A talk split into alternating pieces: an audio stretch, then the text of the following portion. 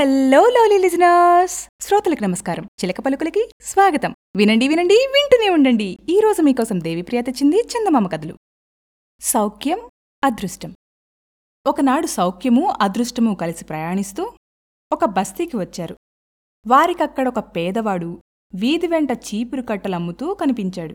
సౌఖ్యం వాణ్ణి చూసి జాలిపడి వీడికి నేను ఉపకారం చేయదలిచాను అంటూ వాడి దగ్గరున్న చీపురు కట్టలన్నీ రెట్టింపు ధరకు కొన్నది.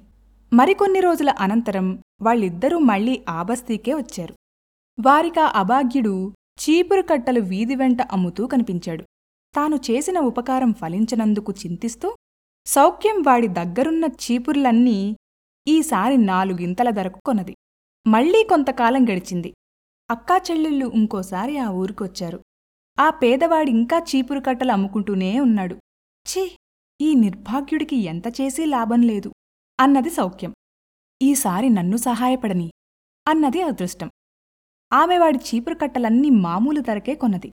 తర్వాత అక్కా చెల్లెళ్ళు వెళ్ళిపోయారు. కొంతకాలం గడిచాక వాళ్ళు మరొక మారు ఆ ఊరికి రావడం జరిగింది. వారికెదురుగా ఒక ధాన్యం బస్తాల బండి వస్తుంది.